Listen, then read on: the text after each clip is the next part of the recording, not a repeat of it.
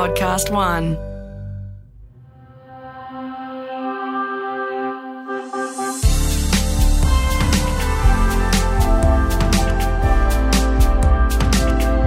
How do you start a podcast? This is it.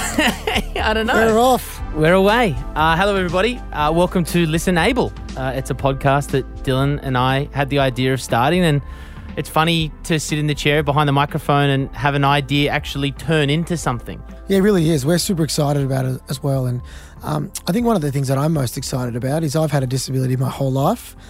But guess who came up with the idea of a podcast because they wanted to learn more about a community they didn't know? Yeah, yours truly. That was your that was you, Angus, and I love that because this podcast is about disability. It's about people with disability. It's about their families.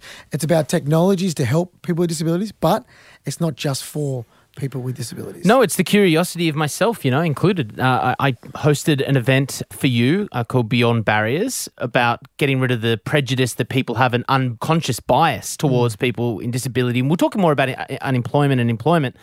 But it was the stories that some of your friends within the community told, and it shocked me. And I was like, I actually want to know more. And so, hence, we're sitting behind microphones ready to tell those stories. Yeah, I think one of the biggest things that hit you as well, and it hit me when I found out. Do you know there are over 4.5 million Australians mm. with some form of disability, intellectual, physical, or sensory? 1.3 billion people all around the world. It actually affects everybody because, for example, I'm a white male Australian who's straight. I don't know what it's like to be gay. I don't know what it's like to be from an Asian country or whatever it is. But all those minority groups can and will be affected by disability.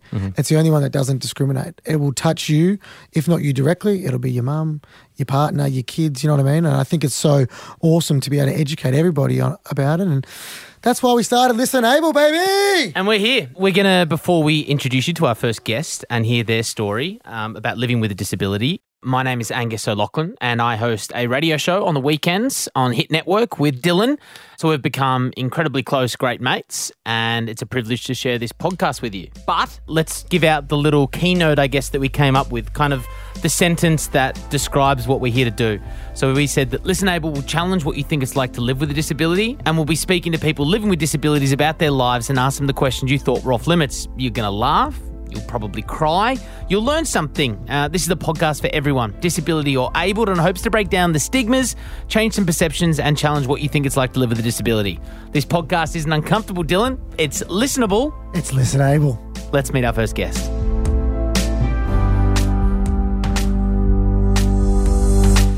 Hi, my name is Dylan Alcott. Uh, I'm an Australian tennis player, uh, Paralympian, radio host, TV host, uh, Author, best selling. best selling author, and podcaster. yeah, that's one of your. uh, that's a that's a new string to your bow. What is your disability? Uh, my disability is I'm a paraplegic from birth. I was born with a tumour wrapped around my spinal cord that was cut out when I was only a couple of days old.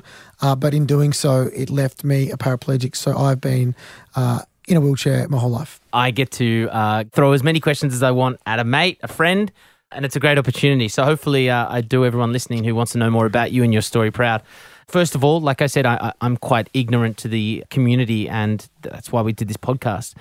Can you tell me the difference between paraplegic and quadriplegic? Yeah, for sure. So paraplegic is when you have two limbs affected from your disability. So because my uh, where my tumor was wrapped around my spinal cord, there's different levels in your spine. Mine went through all di- a bunch of levels, but as high as T6, which means it only affects from T6 down, which is about three or four centimeters under my nipples Okay. down. I've got a little bit of feeling in my legs because mine's incomplete.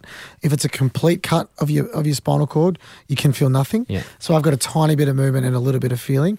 And a quadriplegic is someone that has four limbs affected. So it's normally a break of your neck. So when you think quadriplegic, you might think, you know, someone like Stephen Hawking or something like that because Yeah. they can't move their arms It's like at, at all. head only. Head only. However, if it's an incomplete quadriplegic, so only a partial break of the spinal cord, it means you can move your arms a little bit as well. I don't feel comfortable using the word disability. Is that weird? Do you get told that that's? I don't like talking to you uh, uh, and saying the word disabled. It's not offensive though, is it for me to, as an able-bodied person to label it as your disability? No, it's not at all. I love having a disability and I'm quite proud of it, but it's quite interesting. I'm going to ask you two questions and I want you to give me the answer, okay? Yeah. Do you know what the Paralympic Games is? Yes, I do. What is it? It's the Olympic Games for people who have a disability. Correct, but you feel awkward saying that, don't you? Yeah, Because when you bit. ask people, you go, everyone goes, "Oh, it's the Olympics for." Oh, Yeah, it's- I- I started. And the reason people shy away from it is because we think of disability as a negative thing, Mm-hmm. a bad thing. So we don't want to say it to people like it is a bad thing. Uh, I think the more people own having a disability, the more it makes everybody comfortable about it. But in saying that, don't feel too bad because I know people in the disabled community, in particular parents who have kids with disabilities, and I go up to little kids, they'll be in a wheelchair, and I'll go, Oh, g'day, buddy. What's your name? Oh, my name's Sam. What's your disability? And the parent go, Sam hasn't got a disability. Oh, And I go, Sam does have a disability. And guess what? There's nothing wrong with that. But if the disabled community shy away from saying it, well, then the able bodied community will pretend like we're not there. I think it's okay to have a disability. It can be sexy, it can be cool, can be fun. Mm. But yeah, I encourage every single person to be comfortable with saying that word because, as I said, it's a fact. going back to what you said at the top about your paraplegia. Is that the right Yep, term? Right? paraplegia. Yep, right. correct. It's incomplete. So obviously we, we do host a radio show together. We do weekend breakfast. Like you said, I didn't know that it was incomplete because I've always wondered, you'll take your shoes off in the studio and I'll be like, why are you taking your shoes off? And you said, because my feet sore, my Yeah. foot's sore. And I'm like, and I've never kind of questioned you past that until now.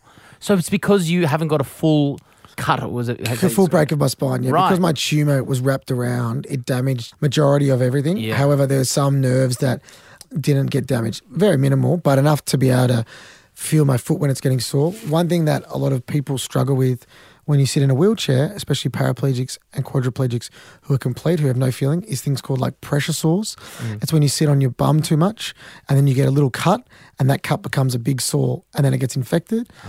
and then it doesn't heal because you can't put pressure on a cut.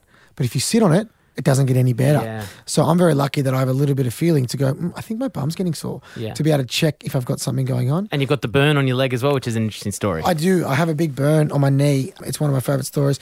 I went out on the lash and I was super pissed. Like proper. Got home at 4 a.m. and I, I, I actually ordered McDonald's. So drunk, left it on the bed and didn't eat it. Like I was wasted. And I'm dreaming that, you know, when you dream you've really got to do a pee or whatever, and you mm. wake up, you're like, got to go to the bathroom. I was dreaming that my knee was really sore, but I was kind of weird. And anyway, I woke up and going, shit, my knee's hurting. I rolled over and my kneecap had been burnt off by my laptop charger. You remember how how hot laptop Back in the chargers used day, to of get? course. So my knee's been resting on it the whole night. And, and your dream was the reality. the reality. Uh, let's go back to Dylan Alcott as a baby. Have you spoken to your parents about the reaction when they found out about your tumor and when the doctors did the doctor say to them your son's going to be paraplegic? I wrote this in my book, and I actually wrote my book myself. It's called Able, coincidentally, and I had to interview my parents about this. So I learned a couple of things. One, when they did the ultrasound, they had no idea that there was a big tumor the size of half a melon stuck on my back. They didn't see it. So I must have been turned the other way in mum's stomach when they did the ultrasound. So I was born and mum was holding me. It's like, what's that on his back? Because it stuck out and went and grew inside. And they said they're not sure. So I got to go home for a couple of days and then they said, you need to come back right now. We need to get that out because it was benign, but it could have turned mm. malignant, which is cancerous. Yeah, and then you're obviously in big trouble. So that was obviously very tough for them. Uh, I owe a lot to my parents. They spent every night by my side in hospital with my brother Zach. My mum would be there all day. My dad would come home from work. Mum would take Zach home. They would swap parking tickets because parking is so expensive at the hospital. Dad would stay all night, and then mum would come back the next morning with a fresh suit. He'd get dressed at the hospital, go to work, and then mum and Zach would take over. Wow. Um, So your dad essentially never went home. yeah, barely. Yeah. Wow. And I think one of the things that I did learn as well is there's a photo of me in hospital with a little teddy bear like hanging above my head, a blue one.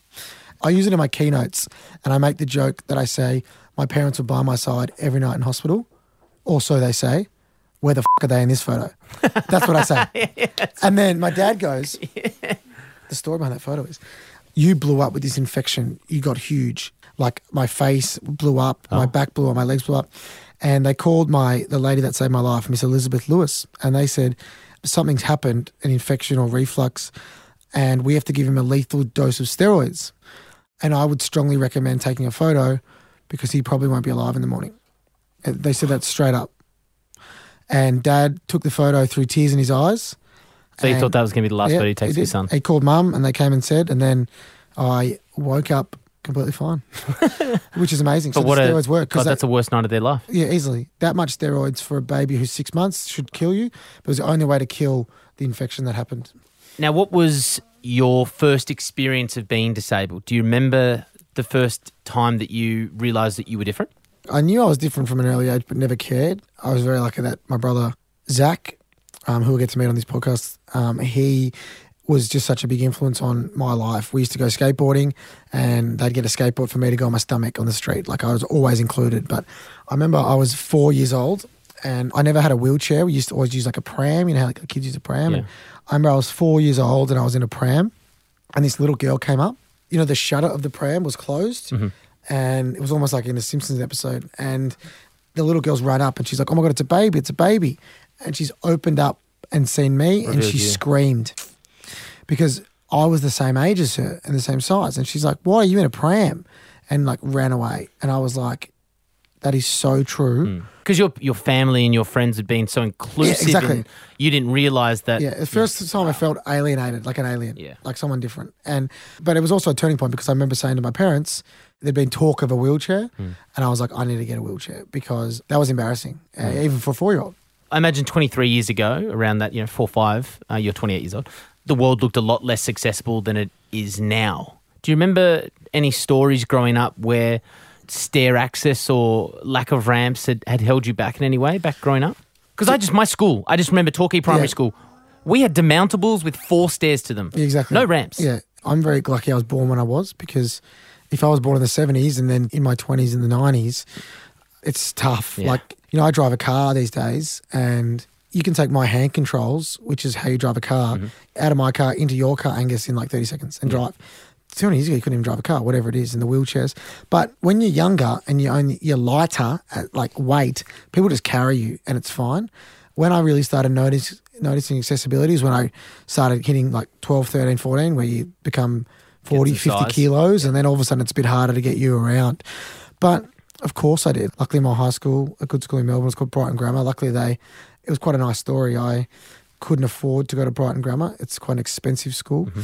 and there was a family called the Comports, and they had a young kid called Mark Comport.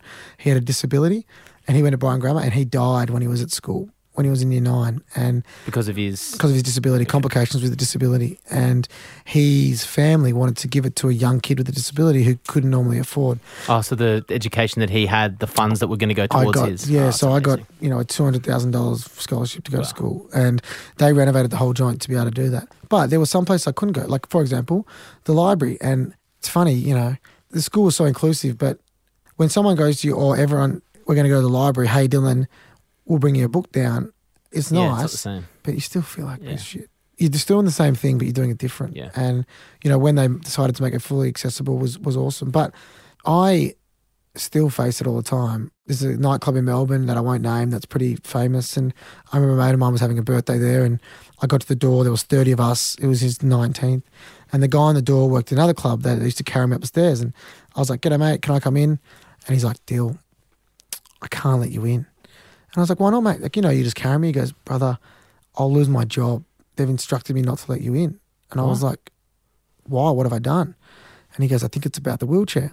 And I said, mate, don't worry about it. Just carry me up. He's like, I'm not kidding. I'll lose my job. He told me. So what he allowed me to do is he gave me the owner's number secretly. He said, call the owner. Talk to him. So I called the owner. I go, get him, mate. My name's Dylan. I want to go into your club because I know exactly who you are. I was like, oh, awesome. You know, can I come in? By this stage, I'm just are you a tennis player? You're an No, athlete? no, no. Okay. Well, I'd won a gold medal playing wheelchair basketball. Okay, but I was yeah. 19, but no But one the knew I streets was. doesn't yeah. know that. Yeah. No, he didn't know. I wasn't famous. He Yeah. just knew me because I was, you know, I used to go out a bit. And I was like, I want to go into your club. He goes, You can't come in. I said, Why not? I'm just like every other person. He goes, You're not a person. You're a fucking fire hazard. I still face things like that every day. And I'm the famous one they know. Imagine if you're Yeah. 40 years old with MS. If you go to a nightclub now and we're faced with that same difficulty, Dylan Alcott being Dylan Alcott will get in because they don't want to deal Correct. with the story that you could have Yeah. because of your profile. yeah, exactly right. If you're just anybody else, you still face that. And that's why it's Wow, so good crazy. to talk about that it actually happens, you know? At high school, How were your peers treating you? I mean, I imagine in primary school it was like a little bit of like, you know, kids just play with kids. They don't know about inequality or difference. But when you get to high school and you start building those social structures around you, friendship groups, girlfriends, etc., how how were your friends or slash just other people at school treating you? I was so lucky that I had a supportive group of friends, especially in primary school and high school. Um, I am so lu- you're a product of the people that you associate with, hmm. family, friends, and I believe that. And I have the best people around me that never left me out. But there was a few two years of my life that I was pretty touch and go with my mental health. I got bullied immensely about my disability. People used to call me the cripple or the spastic every time I went anywhere in the classroom, to a party, whatever, and it killed me. Really did. Literally, like I was just, my life was over, hmm. and it was really tough. You know, like those words hurt, and they're words that we all use still, and I struggle with. For example, I always pull people up when they go, "Mate, I dropped my coffee. I'm such a retard." Yeah, that terminology. Yeah, and it's important because it just slips in. It's like when people used to go, oh, "That's gay," or people go to me, "Cripple." Well, you are a cripple, aren't you? Well, why can't I call you a cripple? Because you are. It's like, hmm. well, I actually am Dylan. But you know what? There's two things about school. One, it worked for me because I was so lucky to be out there and I got supported. Hmm. People often ask me, "Would you rather be born with a disability and not know what it's like to walk or whatever, Yeah. Or be 22 years old, have an accident, know what it's like to kick a footy, feel the sand between your toes, whatever, and then lose it?" It's an interesting question. I think it's a question that we're going to probably ask a lot in this podcast with future guests. and I can't answer because I don't know how it's like to walk, right? But I can tell you this: if you have an accident tomorrow, Angus, which you won't, Touch but wood. if you did, you have friends, family, beautiful girlfriend, people around you that can help you through that. Mm-hmm. I tell you the hardest part about growing up with a disability: going to school and getting friends. Starting to make Starting. friends. Yeah, because my what? friends would never leave me. That was the hardest part. Let's talk about you for a second as a physical being. I only know you as how tall are you in the chair? Uh, sitting down, I'm, I'm probably like 157 centimeters if you stretch me out, 160 maybe. Yeah, but how tall were you meant to be if your legs Yeah. are working? This So- is so interesting. So my arm span is about 191 centimeters. So And they say that that's six three, six three and a half, Yeah, six you're a big boy. Yeah, and my brother Zach's about six three. Yeah. One thing that I've got, I've got bigger features than Zach, bigger hands, Mm-hmm. bigger shoulders. I think I would have been pretty large. Yeah, big boy. Um, huge dick. No.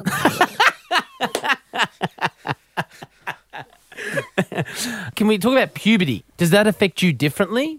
yeah, for sure. Like obviously my legs are shorter, so they didn't develop as much. I got pretty normal sized feet considering I'm Mm. Is that just like muscular atrophy or whatever it is? Like because you don't use them? Well, no, that's like the actual length. So muscular atrophy is when your muscles waste away. Yeah. That is because you don't use them. Do you know the best thing? One of the best things that ever happened to me was Angus. What's that? I was so obese as a kid. I was fat as. were you? Oh yeah, baby. I was like pushing ninety kegs. I'm fat as. Big boy. But because that, my legs were fat, right?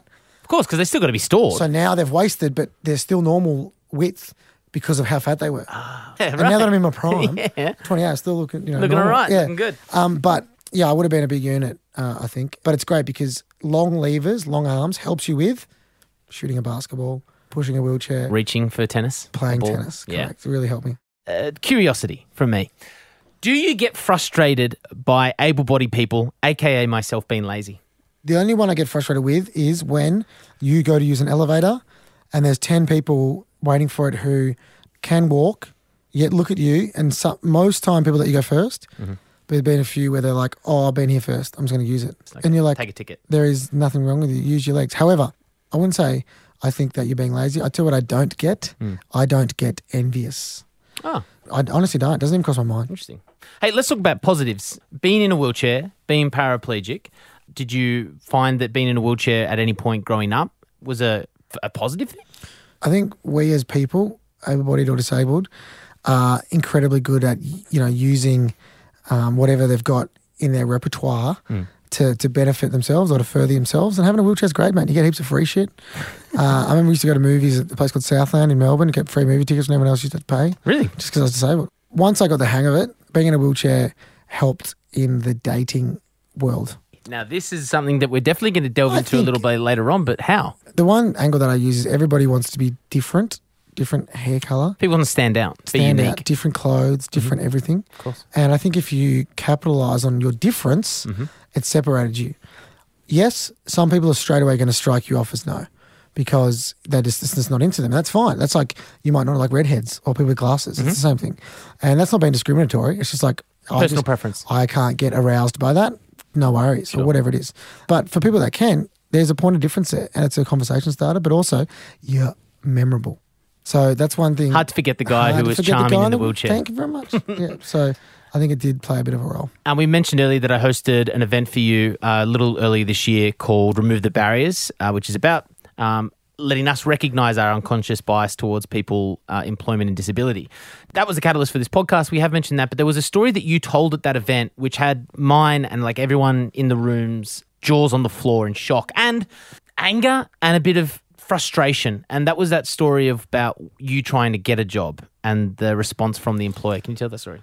Employment is one of the toughest things for people with a disability to find. Uh, the unemployment rate is double for people with disabilities compared to able-bodied people. There are 4.5 million Australians with a disability. 54% of them can find a job. Crazy. Super gnarly. Um, and we need to change that. And, and it's because of unconscious bias and discrimination. But I was 20 at Melbourne Uni and there was a brand ambassador role within the university. So I got to this place for a job interview and I was like, it's pretty scary here, to be honest. And anyway, I, I not ringing the doorbell. They kind of came down, saw that I was in a wheelchair. Remember, I wasn't anybody at this stage, Yeah. so I didn't know. And they kind of opened the door like, yes. And I was like, oh, I'm here for the job interview. My name's Dylan Alcott. And they kind of looked at me awkwardly and said, oh, it was actually scheduled for upstairs. And I was like, well, come on down. And Yeah. they kind of were I'm like, here.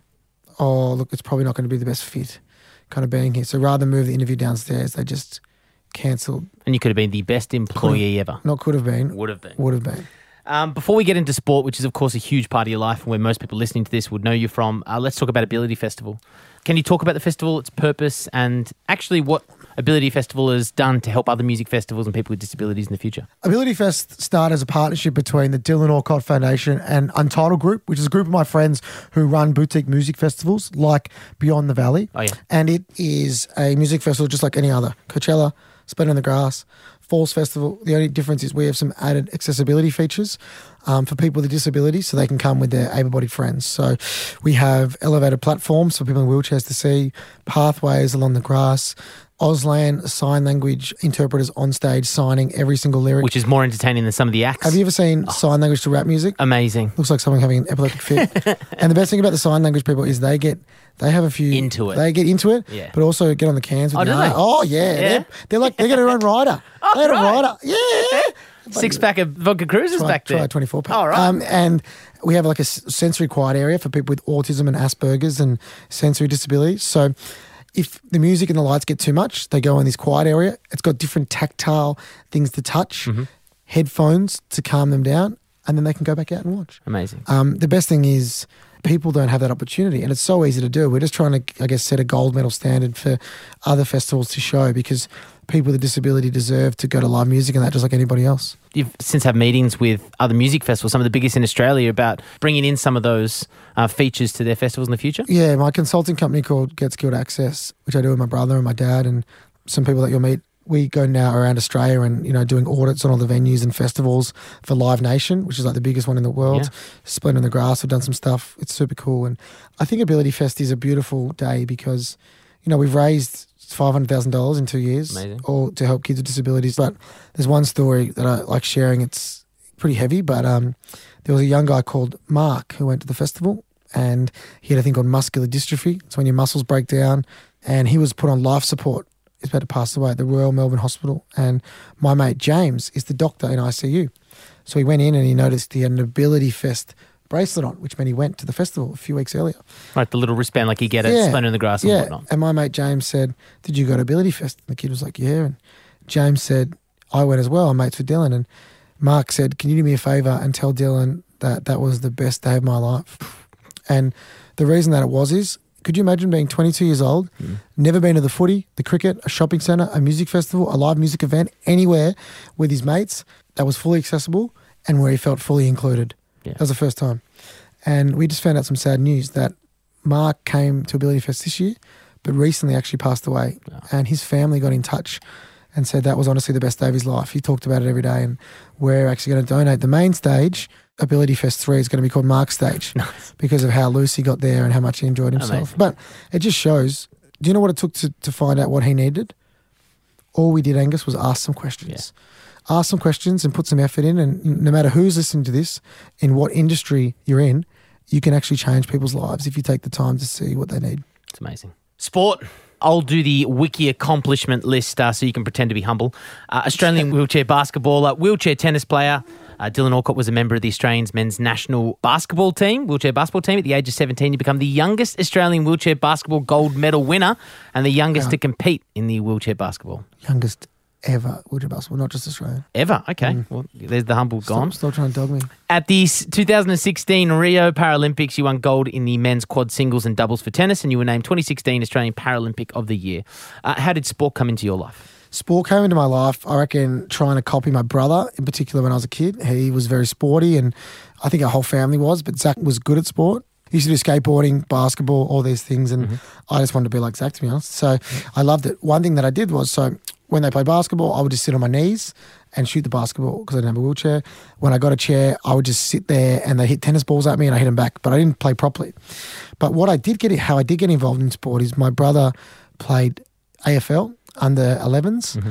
and he played and I was the I was 8 years old and I was the manager of the under 11 football team and my dad was the assistant manager. right? So I was worked under you. I was the big dog. He cut the oranges. Exactly. And I loved it. And then I remember I was like 10. I remember getting sad that I couldn't play. First time mm. ever. And I went, I want to start playing. So one of the tough things is when Zach played sport, he got a $100 pair of footy boots. When I wanted to play sport, I needed an $8,000 wheelchair just to even try it. Because you can't play sport in your everyday chair. It doesn't turn fast enough. You need a special sports chair to do it. And you can't use that sports chair for every day. you can't fit through doorways because the Ah, wheels are wider. angled. Okay. You can't get get around. So you need both. So I finally got one. I didn't even get my own. I borrowed one, and that's when I first started playing tennis. And it was a bit, one of the best things that happened to me for two reasons. One, I could play myself, but two, it was the first time I ever met anyone else with a disability, just being normal. And they were all older, and they had girlfriends, wives, drove, lived by themselves, didn't get dressed by their mum, like you know, because I was ten. Yeah. And I was like, yo, I didn't know I could do that. Getting exposed to live experience was was a super cool thing for me that really helped. When did you realise that it was going to be a career path? Well, I made my first Australian wheelchair tennis team under 18s when I was 12, and I beat a bunch of 17 year olds. Right. And I was like, oh, that's pretty good. And then uh, I actually had never played basketball until I was 15. And then, don't ask me how, but two years later, uh, we won a gold medal. so I, I, I- just picked up a basketball and I could shoot it. And it was all because I used to play with Zach in the backyard. Started and, there. And I knew how to push a wheelchair because I'd played tennis. So I kind of picked it up pretty quick. Uh, How did sport help define you as a person away from the courts? Sport gave me the platform to, I guess, be confident, to have people appreciate what you do. It really means a lot to put your time and effort into a skill and to be successful and to people care about it. You know what I mean? Mm-hmm. But it also, who gets to represent their country with 12 guys who beat cancer three times? Mm. You know, one of my teammates was a good rugby player, got in a car after a grand final win with his fiance and best mate. His best mate lost control of the car.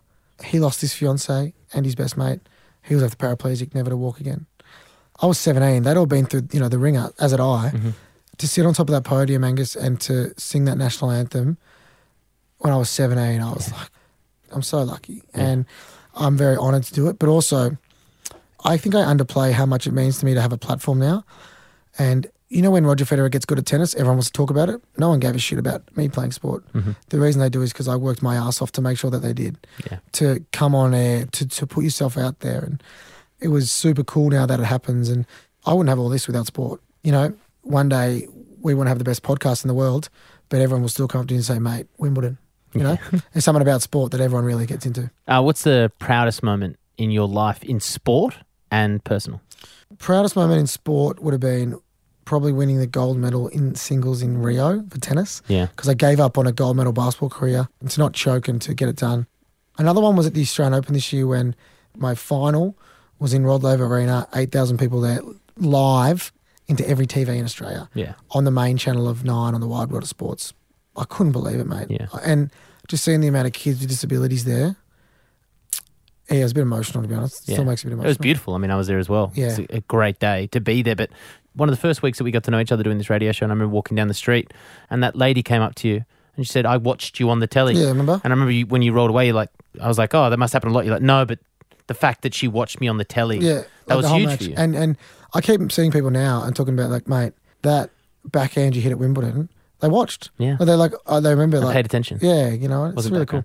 Outside of tennis, Yeah. uh, I guess I'm super proud of the work that we do at the Dylan Alcott Foundation.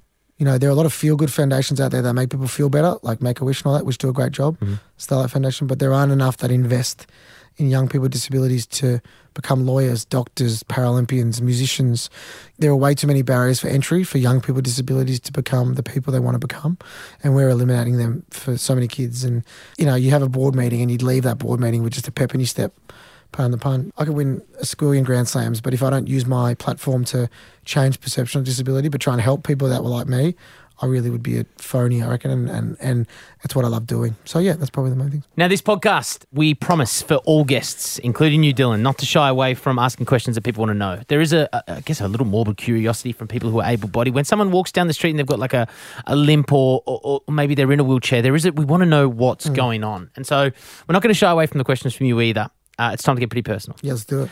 How do you cook? How do you clean? How do you reach high surfaces? You can't reach high things. It's quite funny when people, i.e., like you, come to my house hmm. and go, "Where's? I got to get a glass of water," and everyone looks in the top cupboards. Yeah. I go, "Not up there, brother. I can't reach." I can cook and clean. It's obviously harder. I have two fears in life. One is at a music festival or out on the street that someone puts a cigarette in my eye Because you're they- level. Because I'm level. That's one. Wow. Yeah. Second one, and the main one, dropping a hot pan or a thing of boiling water on my lap when I cook because I can't jump out of the way. Ah. Yeah. It's very scary. So what they do is when I have renovate my house one day, you can get kitchens that go up and down now, like on hydraulics. Oh, like this, um, radio this, desk like is. this radio desk. Yeah. Yeah. You can get one of them. So yes, that is a cop out, but I don't cook as much as I probably should. Okay. Shout out to Uber Eats, sponsor the podcast. How do you drive? As I said, yeah. So I drive with my hands. So there's hand controls that are built into the car. Normal car. Yeah, so you get two bricks and a piece of string. um, and not any car, mate. It can go into any car. Yeah. So they're just poles that attach to the pedals inside the electronics. Boom. Has to be auto. Has to be auto because Yeah. you can't use the clutch. That's the one thing. Yeah, Yeah. exactly right. Flying. You're always overseas or you're interstate. Can you take us through the process of boarding a plane? And maybe, if you want to, a recent story of prejudice that you came across. Flying's one of the toughest things you do because you lose your independence because they take your wheelchair off you because it doesn't fit down the aisle.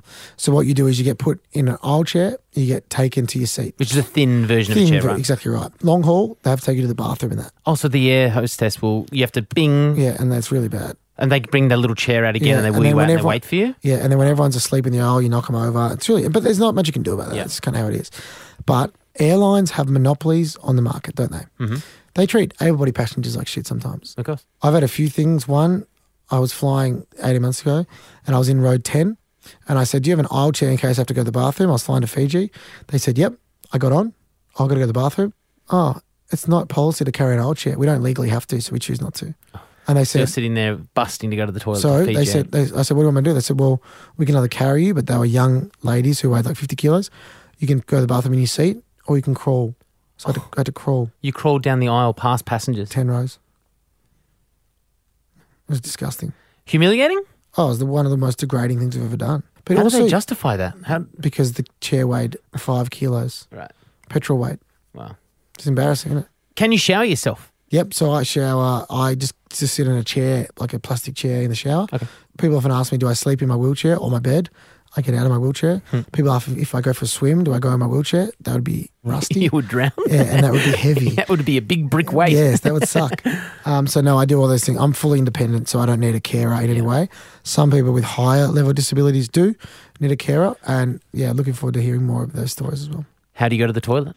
So I go to the toilet. I can kind of luckily that I've got a little bit of use in in what I can do. So uh, I don't have to sit on the toilet to urinate. I can like lean forward in my chair the same way like a guy would use a urinal. Oh, so you can pee at the urinal, yeah, the trough. I can. Yeah, yeah, yeah. Which helps because to all those people that use the disabled bathrooms, especially at workplaces, I can't hold on very well. Yeah, your So I've bladder got to doesn't go. work as so well. I'm lucky that I can. My chair wheelchair's narrow enough to be able to use the a normal cubicle or urinal. Yeah, which is lucky. Sex. Is it possible? Yeah, so I am very lucky that I have a beautiful partner, Chantelle, and we can have sex. So dating was the one thing I was most nervous about. I'm the most comfortable and less insecure I've ever been right now, which is great. It's the best feeling ever. Mm-hmm. And everyone's in, imagine being 17, right? Or 16 and whatever, it's losing your virginity. Imagine times that by a million, being in a wheelchair, not Yeah, knowing if you even can. Oh wow, yeah. Because I mean, I knew I knew mine worked. Yeah. I knew I was ready. You know, the first time I like I propped it, like I'd done a bit of stuff, but it was like, you know, not really. Like the first time I properly lost my virginity, had like good sex, and I got to shout out to my beautiful partner Chelsea when I was like she was sixteen, she, I was sixteen. Yeah, that was a question I was going to ask about your dating life. 16-year-old Shout outs to her as a 16 year old Oh, to embrace she doesn't even love she you. she talks like it's nothing, right?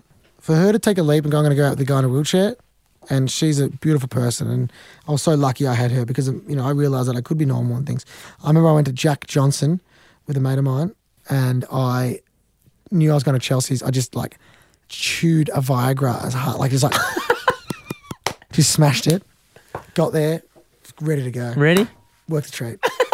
Went into her bathroom and did like the cel- I did a celebratory dance by myself. Pumping the air after it was Oh, done. Fist pumping. I was that happy with myself. Kate as well, who was a bit later in life. She was. I went out with her for a few years. She was awesome, and and yeah, I've honestly met the most amazing person, Chantelle, who she's actually a sexologist, so a doctor of sex. Like she is trained in this, and she mm. sees a lot of people with disabilities. And the one bit of advice that I give and that she echoes is this: you can have sex in whatever way you can have sex. Whatever normal sex is, Yeah. who knows? It doesn't have to be P and V. That's not the. but it's different to everybody, yeah? Yeah. You know, so if you have a disability, or if you don't have a disability, but you know, whatever it is you're listening and you're having sexual problems, you can have sex in whatever way you can have sex, Mm. whether it's oral sex, you know, nipples, whatever it is, you know. And for people with all kinds of different disabilities, they can have sex, right, in, in whatever way that they can. And also, if you're able bodied and listening to this Mm-hmm. and you have a crush on someone who is blind, someone in a wheelchair, someone with one leg, someone with Asperger's, have a crack. Don't be scared. Mm-hmm. probably Do- a really generous lover. The best, clearly. no, no, but you know what I mean. I reckon it's it's one thing that we need to start talking about because the most beautiful thing that I have in my life is is my relationship. Same as anyone, mm-hmm. that personal relationship that you have with people. And if you get excluded from that sphere, so that that world, just because you're disabled, that's a real bummer. She's a sexologist. Was that a little bit stressful, worrisome for you? I mean, for a guy who has some complications with sex in, in general, to then have somebody whose career and life evolves around it. I was shitting my pants that I wasn't wearing. Um, could you, I compare it like this? It'd be like having a tennis lesson with me because she's the best. Yeah, she's the best. Does that make sense? She's the best of the best. You'd be nervous. That's all I yeah, think. yeah, yeah, right. I was shitting myself. But also, I didn't think about this because you don't think about this. She was also nervous because she's obviously never had sex with someone with a disability.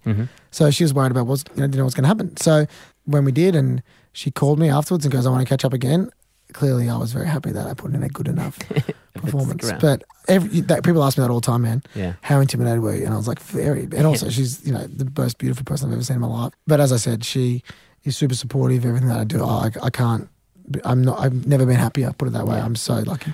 Well, this podcast is going to shine the light on people with disability. Uh, we have to kick it off with the guy who's going to help shine that light and has for many years. But uh, to a mate and uh, I guess a guest and a, a, a co-host of a podcast with Dylan Alcott, thanks so much for uh, being the first person to kick off our podcast, Listen Able. And mate, thank you so much as being that, you know, to show anybody, disability or not, that you can talk about these things. And um, we can't wait to share this podcast with as many people all around the world and hopefully learn a few things, but also have a laugh and, and really enjoy it. So, mate, love you. Thank Love you too, man.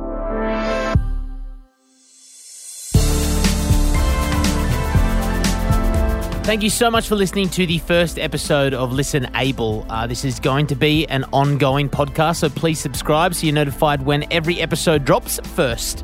On the next episode, we'll introduce you to Ben. Mum and Dad left for the night, promising they'd be back first thing in the morning. The the next morning when I woke up, I opened my eyes and everything that I'd seen in that hospital room the night before was gone.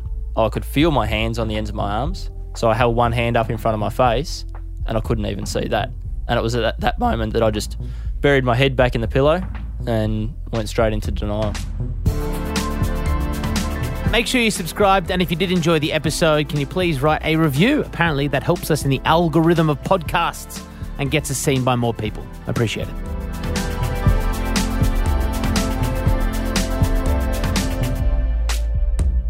Listen Able was presented by Dylan Alcott and Angus O'Loughlin and produced in collaboration with Podcast One Australia. Audio production by Darcy Thompson, and the music was written and performed by Eliza Hull.